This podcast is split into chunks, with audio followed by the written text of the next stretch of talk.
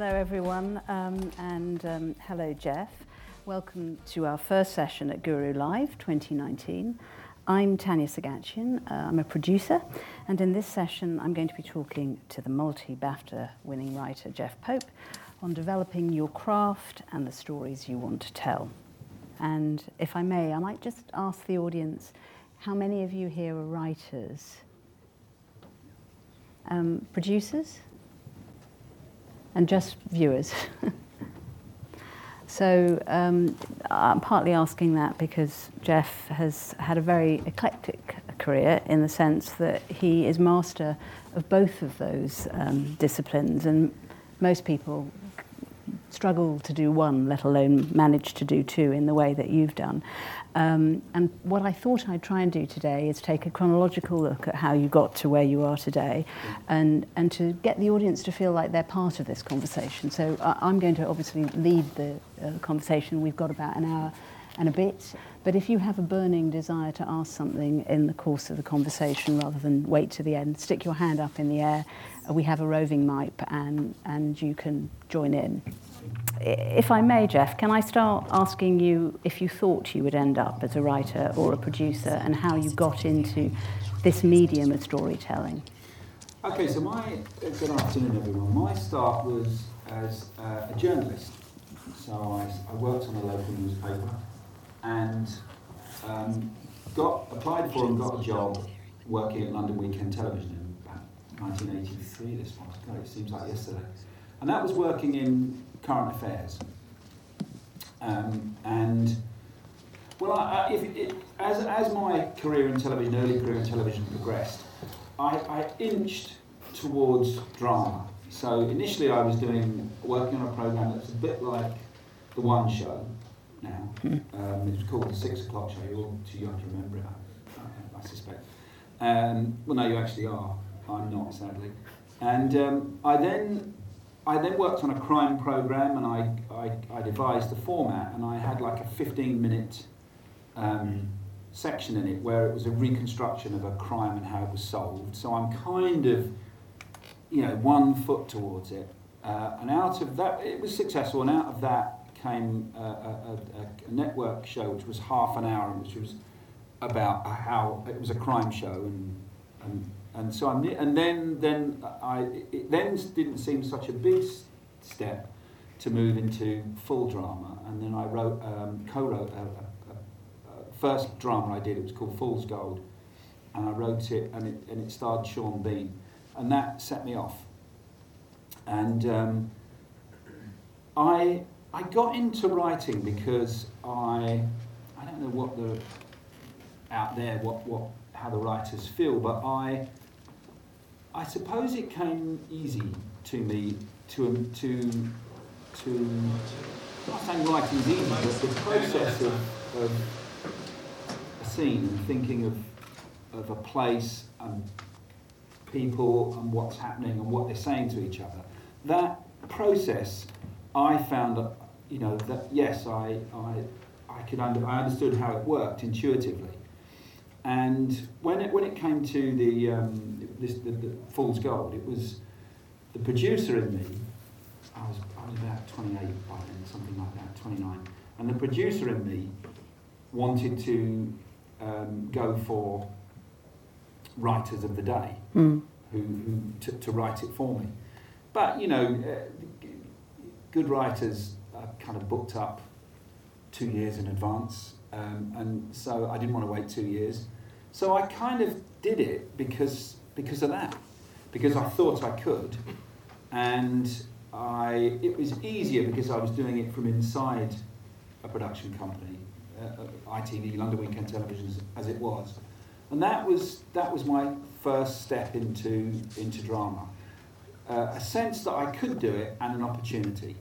Um, so I was, I'm aware that I was lucky and, and, and in a privileged position in, in the sense that, that I, I had the opportunity, which is, that's the thing that's difficult. But then the other flip side of that is, it's, it's half of it's having an opportunity, and the other half is taking the opportunity. I was about to say, seizing it is, um, you know, I, I was in a similar situation. I was a producer.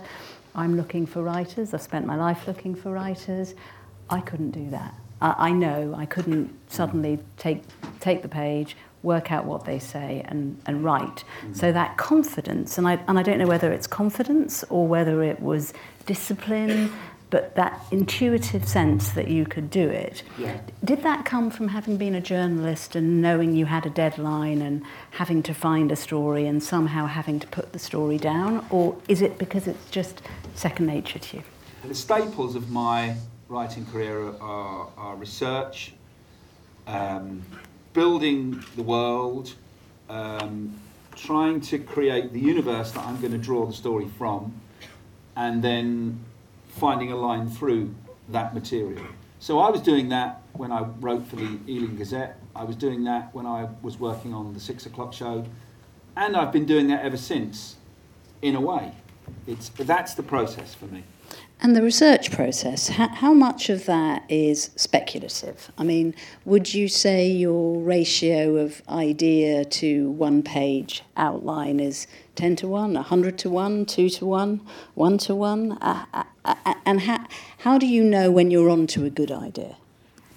I think what I'm looking for, no, it's not, I, I don't madly overdevelop.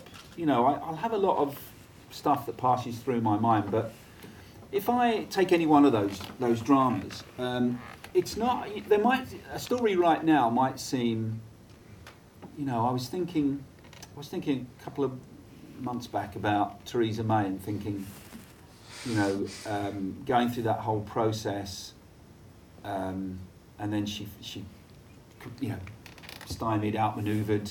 Um, you know, the, the, ridiculous decision to call an election and serves her right, etc., etc. But I was thinking, was there a kind of story in there about the word, nearest word I can think of is bullying. You know, was she was there a bit of bu- a woman in a man's world? Was she a bit bullied? And and then then now I'm thinking hmm, Bur- Bercow is an interesting story. So um, so why I'm saying that, just a, a little insight. I'm thinking the story that you pick has got to still be relevant two years later. Mm because that's how long it will take, you know, to to get to get the thing commit to get a script commission, to write a script, get you know, get the, the green light, uh, cast, shoot it, and transmit it. It's is it still that relevant? Are you still really, really into the idea? Can you imagine yourself really being into the idea six months down the line? So no, I I think if I if I go back to that first ever thing, Fool's Gold, so it was about a um, what was then and probably still is the biggest ever robbery um, in British history, and um, so it was a, a, gang who hit a um, bullion depot near Heathrow or at, at Heathrow, sorry, and so I knew there's okay. There's a lot of there's a lot of we all can imagine the heist genre, and there's there's the kind of planning, and then there's the um, tension, and then there's the kind of pulling it off and all that.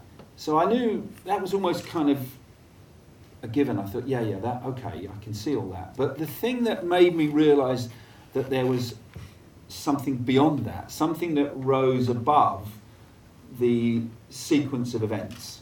Because any script can't just be this happened, this happened, this happened. You're, you're trying to tell something bigger, which sits above all of it.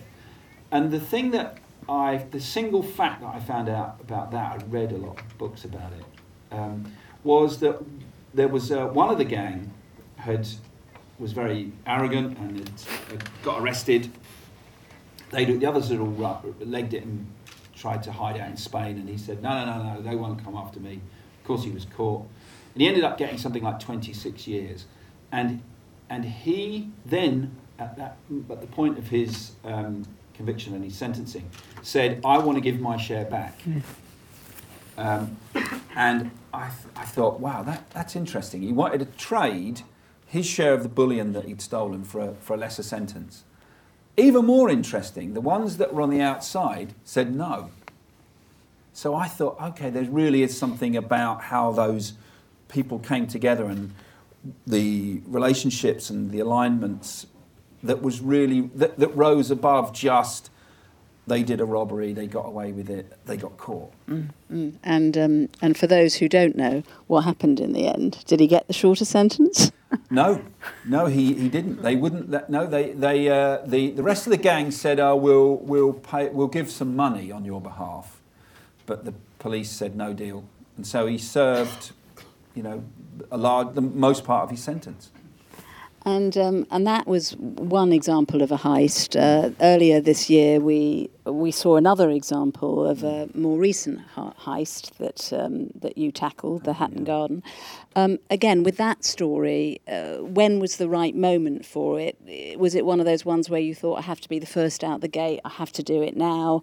Um, I know it took a while to get going, but how did you address the kind of issues about that story in the headlines and how to make that feel? It, it was interesting. I was actually, I think, the fourth out of the gate on that. There was a, there was, there were a couple of fairly low budget movies, then working title of the movie, and um, and interestingly, I co-wrote that with the guy that I co-wrote the first thing, I, the other thing I've just been talking about because I don't want to say that all I've ever done is robberies. no, we'll prove there's other stuff think, in there. I don't think there's been another one in between those two about 20, 30 years apart. Um, what, what, and it, and, and it was the guy, his name's Terry Windsor, the guy that I, I wrote the first, that Fool's Gold piece with. He, he talked to me about it and he said, Are you looking at this? This is interesting. And I, and I was and I wasn't. And then I started to read a few books and then in the end, I, I thought, okay, the, the, there, there is something interesting about, well, there was a few things that interested me. One was if you, and it was broadcast on consecutive nights, and I thought that was a really exciting transmission pattern because the robbery, certainly the, the, the actual take, uh, ransacking of the safe deposit um, place, almost was in real time. It happened over three days, four days, a bank holiday weekend. And so you're almost in sync with the transmission pattern. So, like, they go in on day one, a big drill breaks, they then go home, they argue about going back again. One says, I'm not going, the other one says, I am going to go, and he was the kind of in, you know, um, the other one was the kind of boss, and he was the kind of you know second in command, and second in command becomes, and they go back the second night. So that was all great. But I thought that um, the, the story that, that, that, there were a couple of things. So I thought it, it was interesting that, that that was fascinating, but it was the relationship between those two that was the way in, um, because that that was their undoing. The fact that they, the fact that they'd been together for years, and then the, the boss says we're not going back, and the other one defies him and goes back. Then the boss says, "Well, hang on, you went back. I want to share." That was the sort of. But I I thought it was really important that um, it wasn't lovable. Most of the other pieces had been lovable rogues, and I thought, no, that won't that won't wash. I mean, you know, it might work in the cinema. Um, you know, with, with, with I'm sure that you know I didn't watch them on purpose because I didn't want to be influenced by how other people had approached the story. But I thought that you, I don't think a mass audience there buys lovable rogues or anti-heroes. I, I think they need a moral centre. So I thought it was very important that we showed that people's lives had been devastated, there'd been loss, there'd been huge losses, mm. people lost their homes, and that you saw the other side of it as well. And also, we didn't um, sugarcoat them. They were violent men, or had been in the past, and they they, they, they had, there, there was some aspects of their character that were appealing, but they were also aspects they were, they were nasty as well. So I, I think it was telling it like it was, not trying to put a spin on it. Um, well, oh, there's a question there.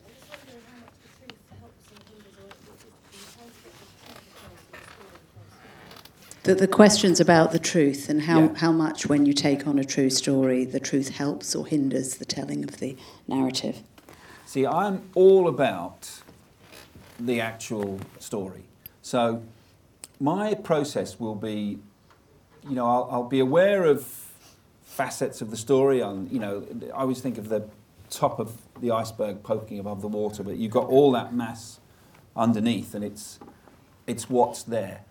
My process is to go deeper and deeper into the DNA of the story. So, a lot of research, a lot of um, digging. Uh, if it's a crime, uh, if it's a crime story, then that, that is to do with, you know, you, there, are, there, are, interviews you can see, you know, taped interviews, there are court records, but also it's speaking to as many different, you know, branching out from your main characters. It's, it's, it's out and out and out and trying to create the universe. I, my process is, is by going deeper and deeper into the story. That's where you avoid the cliche, which has been the big thing that if I look back on when I started, it's a phobia about things being familiar and, and cliched.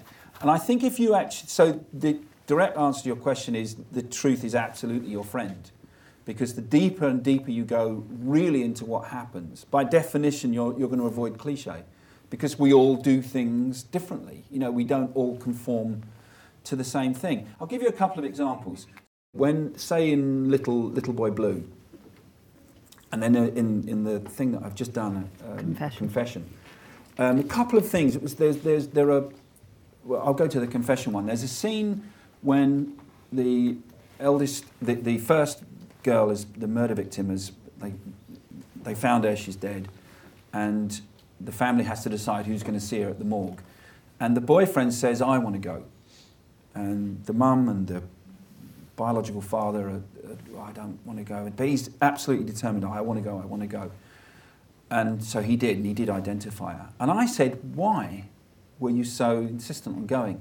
And he said, Because right up until the moment when they pulled the sheet back and I looked at her, I was hoping they'd made a mistake. Mm.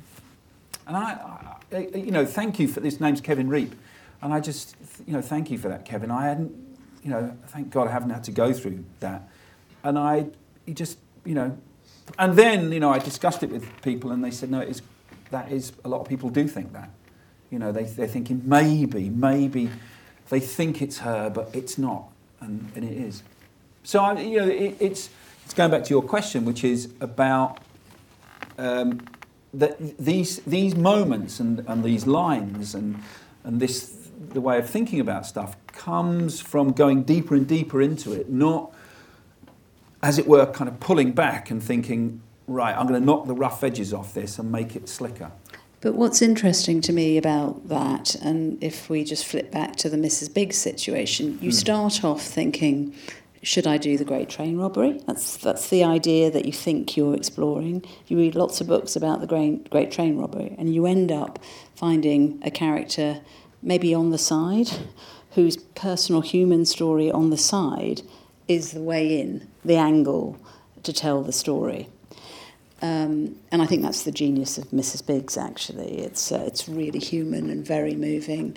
Um, but as a commissioner or as a producer, or if somebody's come to you with, I want you to do a great train robbery story, and you come back and say, I'm telling a moving story of how, um, how the wife of, of one of the uh, key members of the robbery deals with something that happened after the event. Is that the boldness of the writer, or the writer making the right choice to tell the best story? The, the, the process was not uh, to do to do the Train Robbery. I had, I, I, I, I must have read about it, but it hadn't really stuck. The inspiration was I saw Charmian uh, in, a, in a documentary uh, for ABC, the Australian network, and I happened to catch it one night. And she was talking about that moment when she lost her son and she had to um, grieve by herself. And I remembered my so my, um, I think it was 63, 63, and then they found him again. I remember, uh, I'm trying to, I'm slightly hazy, but as a fairly eight, nine year old kid, I can remember them finding Ronald Biggs in Rio and Charmian had gone and was reunited with him. And I can remember my mum and dad saying, she must have known. Mm-hmm. And they, they had a very negative opinion of her, which I told her about. She laughed. Um, but um, I, so I had the, that swirling in my head, and then I watched this documentary and I thought, no, she didn't.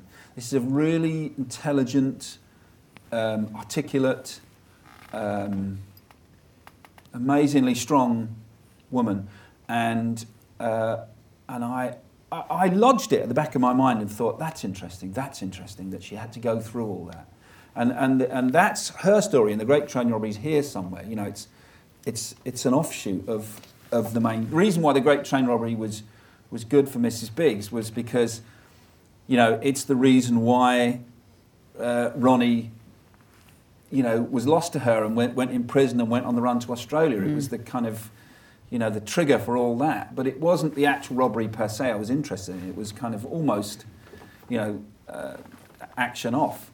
Um,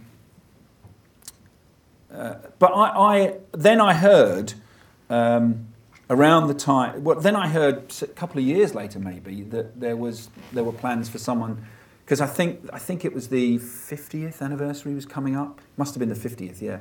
And they were just, you know, I think the BBC were planning a great train robbery, and I thought, oh fuck, if I don't Do it now. go now. Yeah. Someone else will get there. So that was when I, and then we went, flew to Australia and met her, and that was that that was the start of it all. Um, and you mentioned Little Boy Blue too, and perhaps given that isn't a robbery, it's another human story that um, you handled very sensitively. Maybe we could um, talk a little bit about the inspiration for that. Would you want to set it up first and explain how the So little, the idea yeah, came little boy around? blue was um, again it was a st- it was a story that see I, I, early in my career I um, I always I, I I can't remember which project it was but I was threw everything into this into a project and it didn't happen you know the commissioner said no it's not really what we're looking for and I was devastated and it took me weeks to kind of you know th- get over this awful sense of des- you know, desperation. Um, it did get made in the end, um, and uh, but I took I realised then that the, the, what I was going to do going forward from them was to have a number of projects, maybe four or five uh, on the go, so that if one hits a, a wall, yes, it's going to be painful, but at least oh yeah, but I still I've got this one and this one. So um, this was a project that I'd well, I'd met the main detective, Dave Kelly, um, several years previously, and he was quite guarded, and it, it wasn't really. I didn't click. I didn't really sort of think, "Mm, I can't really see what the way into it is. Um, and he, as I say, he was quite guarded. And then, um, and I didn't want to meet the family, um, Steve and Mel, until I was going to them and saying, we would like to make this. Because I, I thought, I can't go and see them and say, I'm really interested in telling the story of what happened. They tell me all this intimate, awful detail from, from this tragedy in their lives.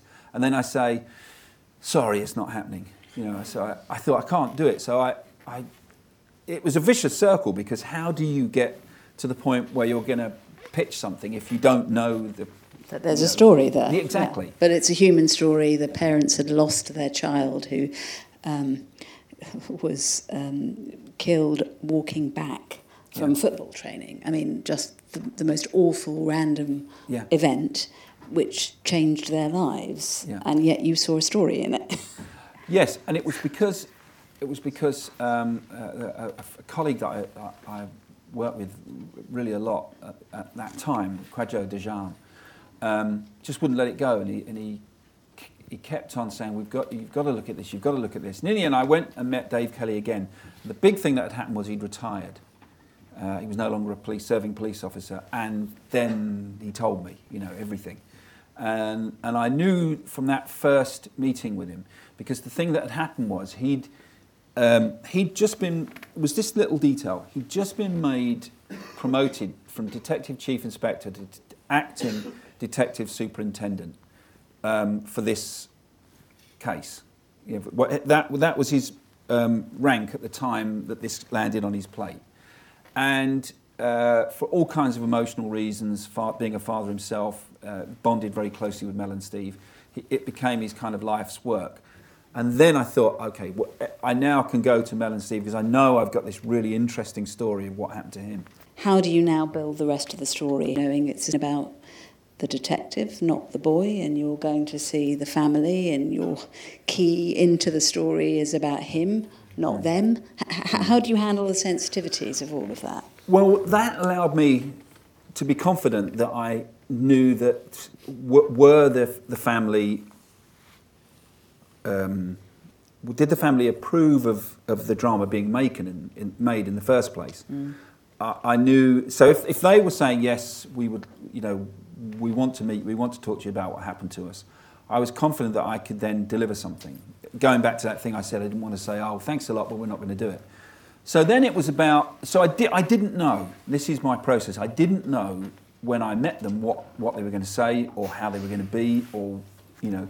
Obviously I had pointers, you know, I knew that um, a little boy had gone out to football practice and never come home again. Um, you know, I've got three sons and it's just it's so visceral. Mm. Um, and I knew that, um, you know, I knew that uh, there had been a, a, wall of silence across where they lived, and it involved gangs, and it involved um, some other people, some other witnesses who'd been brave. There was a, a an act, a character that was called Claire Olson in the in the piece who bravely stood up and and and it all boiled down to whether someone had come round her house at a certain time. And there was a lot of pressure for them to say, he wasn't there that day, you got the day wrong. And in court, she said, no, no, he came round that day, it was a Tuesday, I think. He came round on the Tuesday, I saw him with my own eyes, he was definitely there. And it was very brave of her to say it. Um, Steve and Mel, so I, I realised that, that, that what it was also about was a study in grief. Mm. And um, just little things. It was going back to the, it was a morgue scene, funnily enough, talking about that other one. She said that she'd gone there and there was Rhys, and uh, a morgue attendant knew he was an Everton fan and had put him in a Everton quilt and in an Everton shirt, which she was overcome with how kind that was.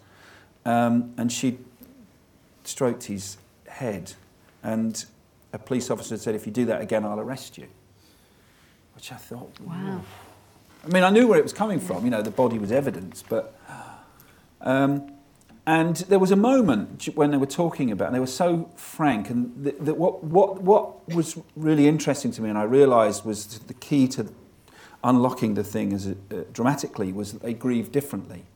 He kept everything in, um, and um, nope, I, I, don't, I'm okay, I don't, you know. And he, what, he, wanted, he, was, he threw himself into decorating, decorating the house and doing things and going back to work because he just thought if I stood still, I'd fall apart. And Mel did fall apart. Mm. You know, she just struggled and struggled and struggled. And, and I thought that counterpoint was, was, was really, really interesting. There was a moment when I was around their house in Liverpool and Steve went off to make a cup of tea and she leaned and said to me, we split up. And I hadn't heard this, didn't know this. And I, oh, wow, you know, I, okay. Uh, she said, but don't say anything. So I, of course I didn't. And then I, I thought, wow. So obviously they're together again because there they were in the house. But in the end, I, I just thought, mm, you know, I, I took, summed up some courage maybe two or three meetings later and said, Mel, what you said, she was on her own. I said, what you said, I, I feel as if I, I really would like to reflect that you know, and she thought about it and she said, well, you'll have to ask Steve. So I did. And, you know, the story was that, that this way, this, their different temperaments had reached a point where they just couldn't, he, he couldn't bear it anymore and he, and he moved out and lived in a flat in a different part of town for, I think he took a year's lease. And after the year, he came back again mm. and they were together again.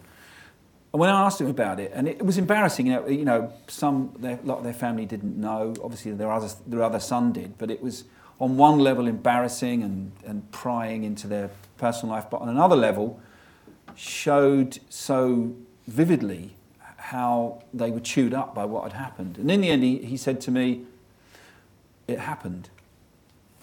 And so he, he gave his blessing to it. And that I, I find a lot with, with you know, people that I that I talk to is that, that the truer you are to the story, the more cathartic they find the experience. Mm. Well, if I can use that as a jumping off point to a very different uh, mm. piece and genre, um, a feature film that you did recently, three years ago, I think maybe, Stan and Ollie, which is another couple, another couple dealing with. Yeah.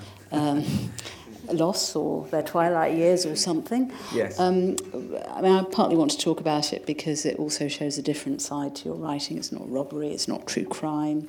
You're dealing with icons. It shows the comedic side of you, although I think it must be very challenging to write comedians. But was that a fun one? Yeah, it, that, that I remember that. It's a gift sometimes when you. So it was, there was a combination of it was it was, it was big part of the the plot. Have I gone? No, back. It was a big part of the plot. You know, the, the, this this movie that they'd come for, and Stan was keeping it from him. That it had crashed and burned and everything. And then I just realised that that, and I loved that I tried whenever I could to make so that there, there, there, there, there, were, there were three Stan and Ollies really. There was Stan and Ollie in real life, Stan and Ollie on stage and in their movies, and then Stan and Ollie in real life but still performing. Like when they check into a hotel, they kind of go into, you know, performance mode, and that was that was them. I, I, I thought it. I, I, thought it would be a key to it is to is to bleed one into the other. And so I just realised it was a gift the moment when they were saying, I knew. You, you, you, you knew? How did you know I knew? Well, I thought you knew I knew I knew. And, I, you know, I realised you could get something that was approximated, approximated to their, their movies. Um, but it was, um, that, that, the, the story of, of Stan and Ollie was, I mean, I wrote, I, I'd written a draft, maybe about three or four drafts of that, well before I ever met Steve Coogan to do Philomena. Um, Steve Coogan came to me with um, Philomena. This is one of the big sort of changes in, in my life, I suppose. Since I, um, since I had, had, have had some success, certainly Philomena was a big success, um, I realised after that that other people have good ideas and they can come to me with them and say, would you like to write this? And um, I always thought before, no, no, it's got, I've got to think of everything I write. And, and I, so I have it really enjoyed doing some stuff that wasn't my idea since Philomena. This one, though, predated it. And um, um, it, got, it got another life because of the success of Philomena. And I don't know, it's very hard to a- absolutely trace exactly when a project takes off. But it, it did. it must have been to do with the success of Philomena. And, um, and the, the, the, really curious thing was I'd, I'd resisted the idea of Steve, Steve Coogan playing Stan because I, I thought it was too obvious. I thought, oh, isn't, it, isn't that too obvious? I mean, how ridiculous now.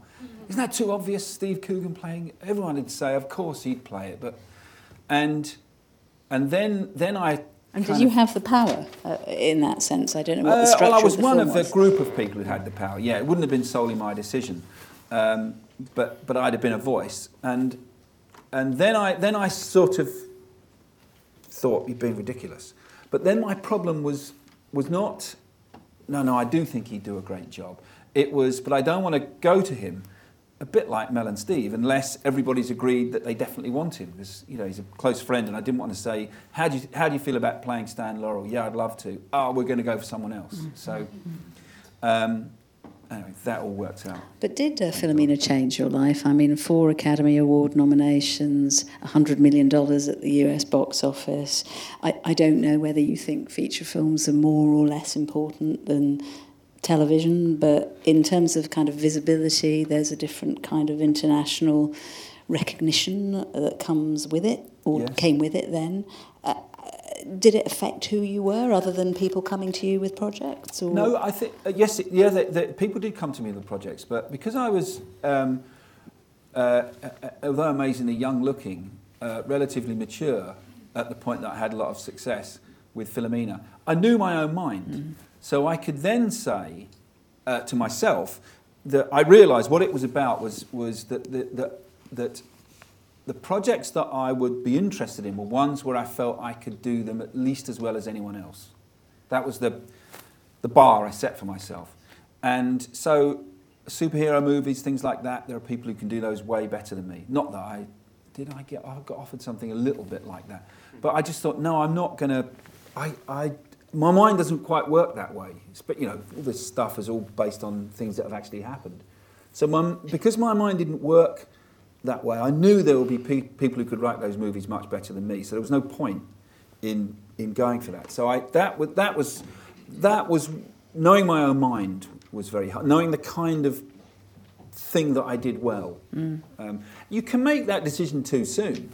You know, I, I you know, you the the writers out there, and there are lots of you. You may equally um, like adapting something that's happened, or I, I remember talk, I got uh, he's a really lovely guy, um, Paul Shameless, Paul Abbott. Abbott. Thank you.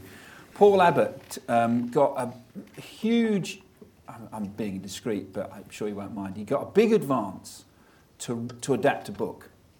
Um, he just had a lot of success with. Um, uh, with Shameless, and then the thing that he did with David Morrissey, the political thing, which I forgot what, what it was called. But anyway, it was a he was a, he was having a he was he was riding riding high, and he got a huge advance uh, to write to adapt a book, and he he threw himself into it, and then said to me, but he said I couldn't stand knowing the ending. his process was to have a vague idea and then kind of plunge in and then write his way to a conclusion that he that would surprise him. I suppose that was his process. Um, opposite of me, I very often start with the ending. I, I know what I want to write to, and he had to give the advance back, all of it, which was very painful. Right. Um, we, we've got time probably to talk about your most recent current um, Right. show, A Confession, um, but I'm also mindful there may be some other questions, so if we can talk about that and then throw it open to the floor.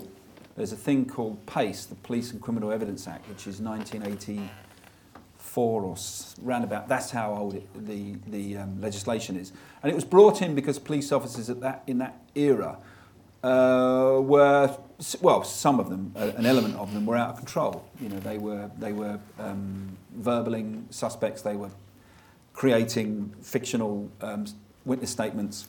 And so there, there was a strict set of rules brought in to govern how suspects were handled.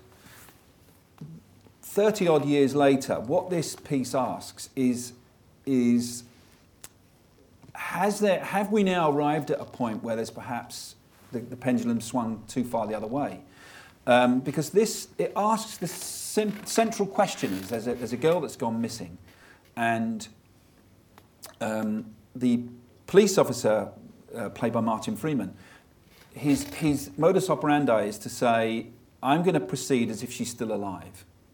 So I'm going to try everything I can to find this girl alive. So he didn't arrest the, the suspect Im- immediately because his, his uh, logic was that, that if we follow him, if he's got her somewhere, he'll lead us to her. And, and then. Uh, The Paul Abbott approach. Yes, yeah, yes, he was a Paul Abbott police officer.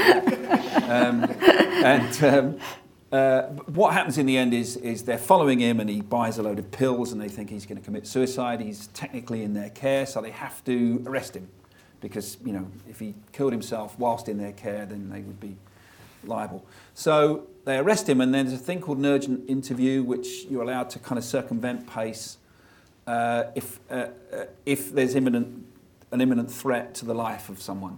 And so he, that's what he does. He, he doesn't caution him and he says, where is she? I want you to tell me where she is. And he said, I didn't, I didn't caution him. I didn't, because the first line of the caution is you had the right to remain silent. He said, I didn't want him to remain silent. I wanted him to tell me where she was. And the, the, that moment has life-changing consequences for both of them um, from that point onwards. So I, I, you've got, you've got, it, it's, it's unusually for me. It's six episodes, and it's that long because it's two stories really. The first half of it is a thriller. They're, they're desperately trying to find this girl who's gone missing, and then it becomes something else. It becomes an investigation of this thing he did, and the impact it has on him and on the mothers of the two victims. Um, and who did you talk to?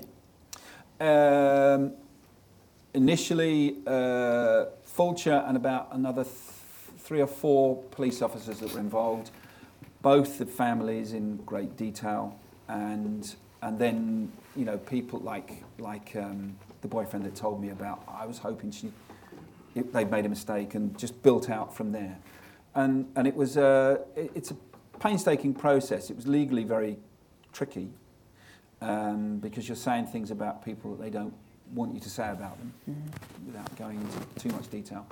Um, and um, but I, it, and, and, and the, the process is about having taken as everything in, having taken as much information in, and, and building and building and building that archive of that bedrock of research. It's then about f- what's your way through it, finding your way through it. And I had, you know, I knew that it was to do with this decision he took. Um, quite early, the title, it was only a working title, you know, a confession. It was all about a confession this guy made. And so I, it, it, that, that was, that was, that was, that was my process, was to, was to, I I had a, you know, Fulcher had written a book, which I read obviously, and then there was another unpublished book that someone had written.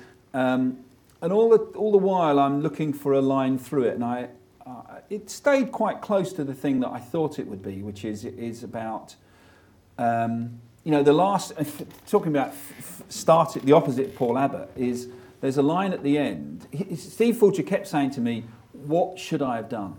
You know, um, uh, should I have, because if I'd have arrested him, taken him to a police station and given him a solicitor, the solicitor is duty bound to say, say comment, nothing, yeah. don't incriminate yourself. Yeah. So that's why almost every suspect taken into a police station now says no comment. Um, if I'd have done that, then we would never have found either girl.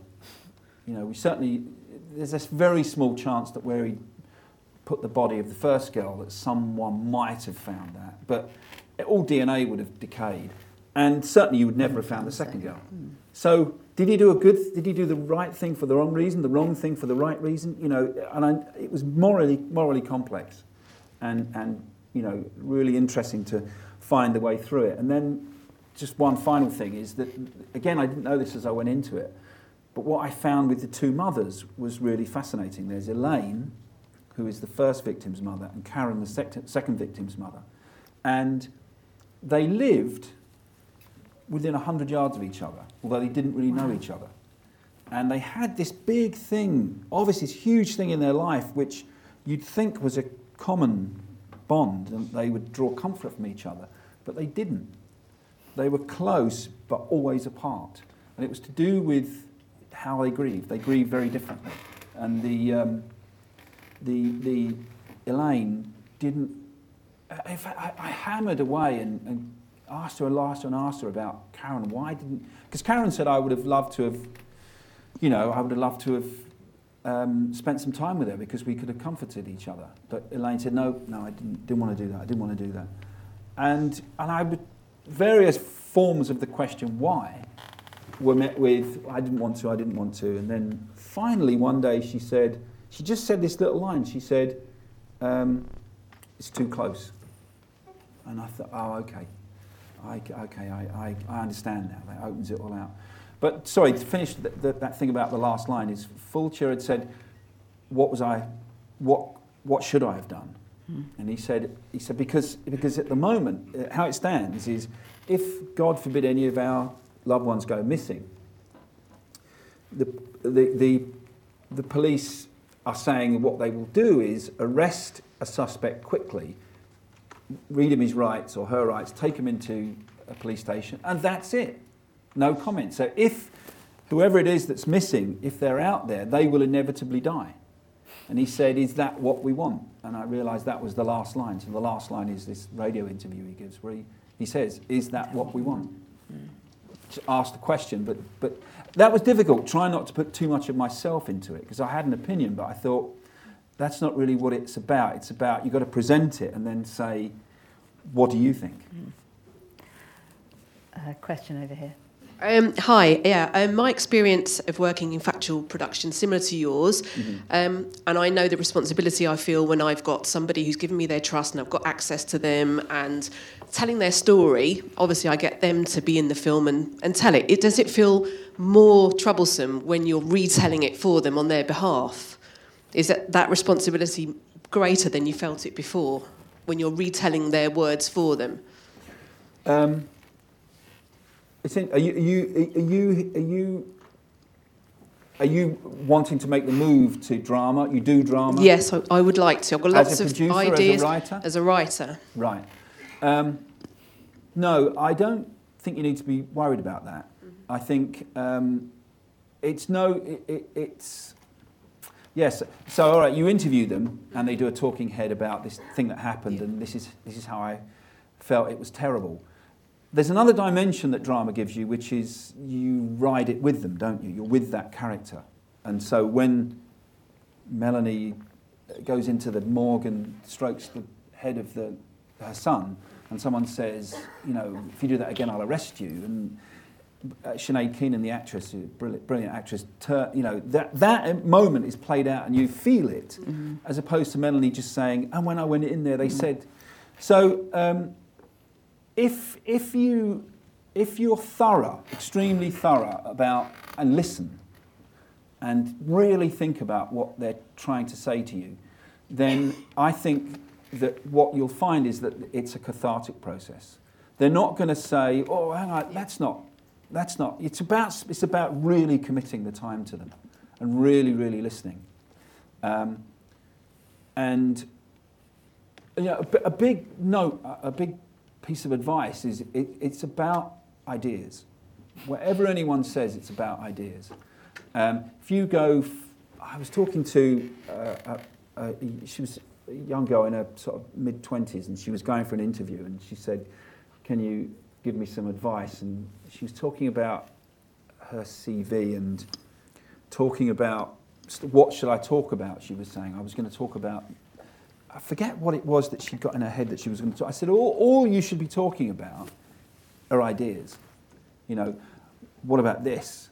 What about this? What about this? Go in armed with, with the ideas, because that's the currency. Without the ideas, we, nothing happens. The bottom line is if you tell it faithfully and accurately, and, and it's the truth, it can't, you can't, it can't hurt you and it can't hurt them, really. There's another question over there. Thank you. Don't know if this is. Do you, do you want to just on. project there? I'll just project. Um, hi. Um, I was wondering if we just hear a little bit more, please, about your process. You mentioned obviously about the difference between you and Paul Abbott and the idea that you know your ending. Yes. But when you do sit down to start that first draft, Yes. have you already outlined and sort of plotted out every scene, or do you, when you go into your first draft, are you still feeling your way somewhat? No. Okay, so my process is um, um, gr- gradually uh, more sophisticated uh, point plans. So, like um, Mrs. Biggs, okay, so I'd. It's quite, you know, it's quite daunting when you. I'm not scared of the blank page, you know, which, which a lot of people talk about, but it is daunting because you think, here we go, this is a big journey. Um, but what I what I do is I'll I'll do a, I, you know like I can remember the big even now I could remember the beginning of Mrs. Biggs. It would have been um, they met on a train. I remember that. I remember the because the, great train robbery, the great irony. Her and Ronnie met on a train, and so it would be they meet on a train.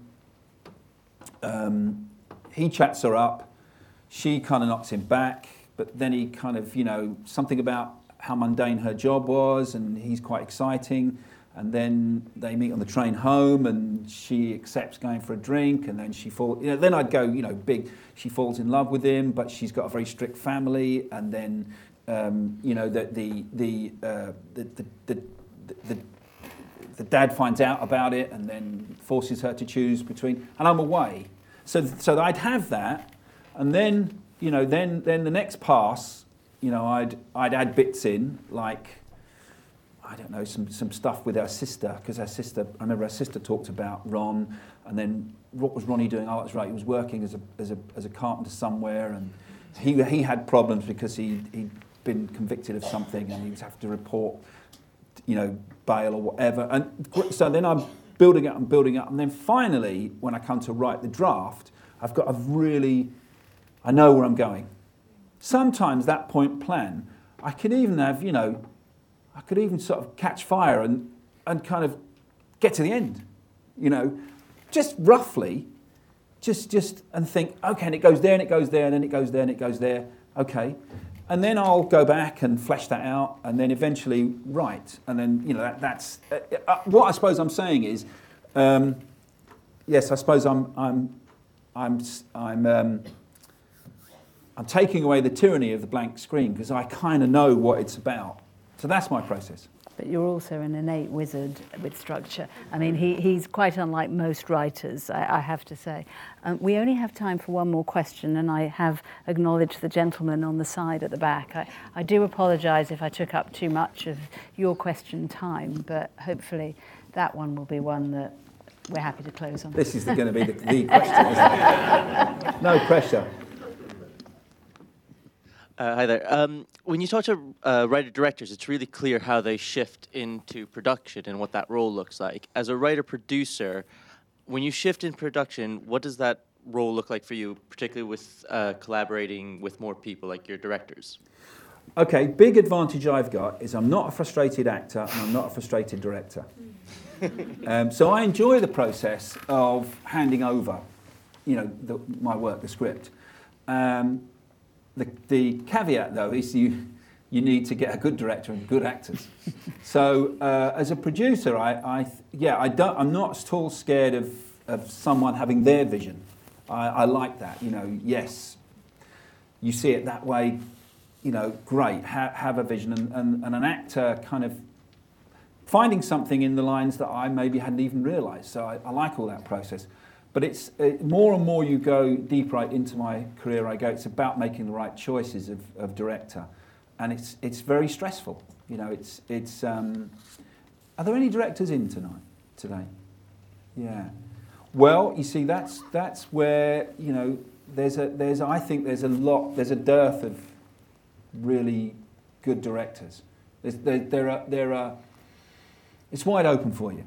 You may not feel like it, but it, I think it is. You know, it's like, it's like if, if there's a lot of directors that do a lot of things very well, but there's, there's I don't know, there's, there's, there's room for people with very singular ideas, very, you know, really idiosyncratic ways of working and, and artists, you know, think that's, that's I, uh, you know, if I could give any inspiration, that's what I'm looking for in a, in a director.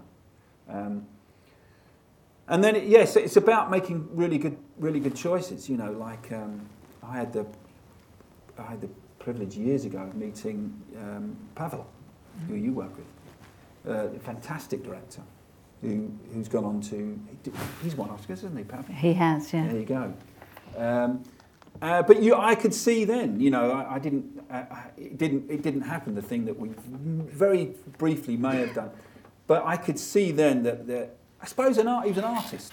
He's, he is an artist. That's the thing, and I think that's what you're looking for. This confidence of I know exactly, and, and it's, it's don't be, uh, don't be scared of being arrogant. I don't mean going and being obnoxious to people, but it is arrogant to say, inherently arrogant to say okay, I'm going to write the script.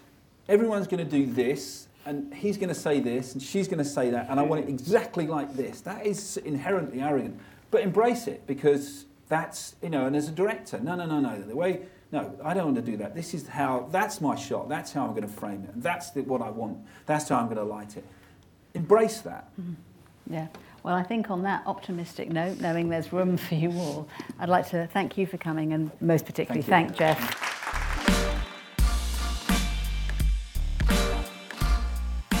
Thanks for joining us, and remember, you can listen to previous BAFTA sessions and podcasts at guru.bafta.org.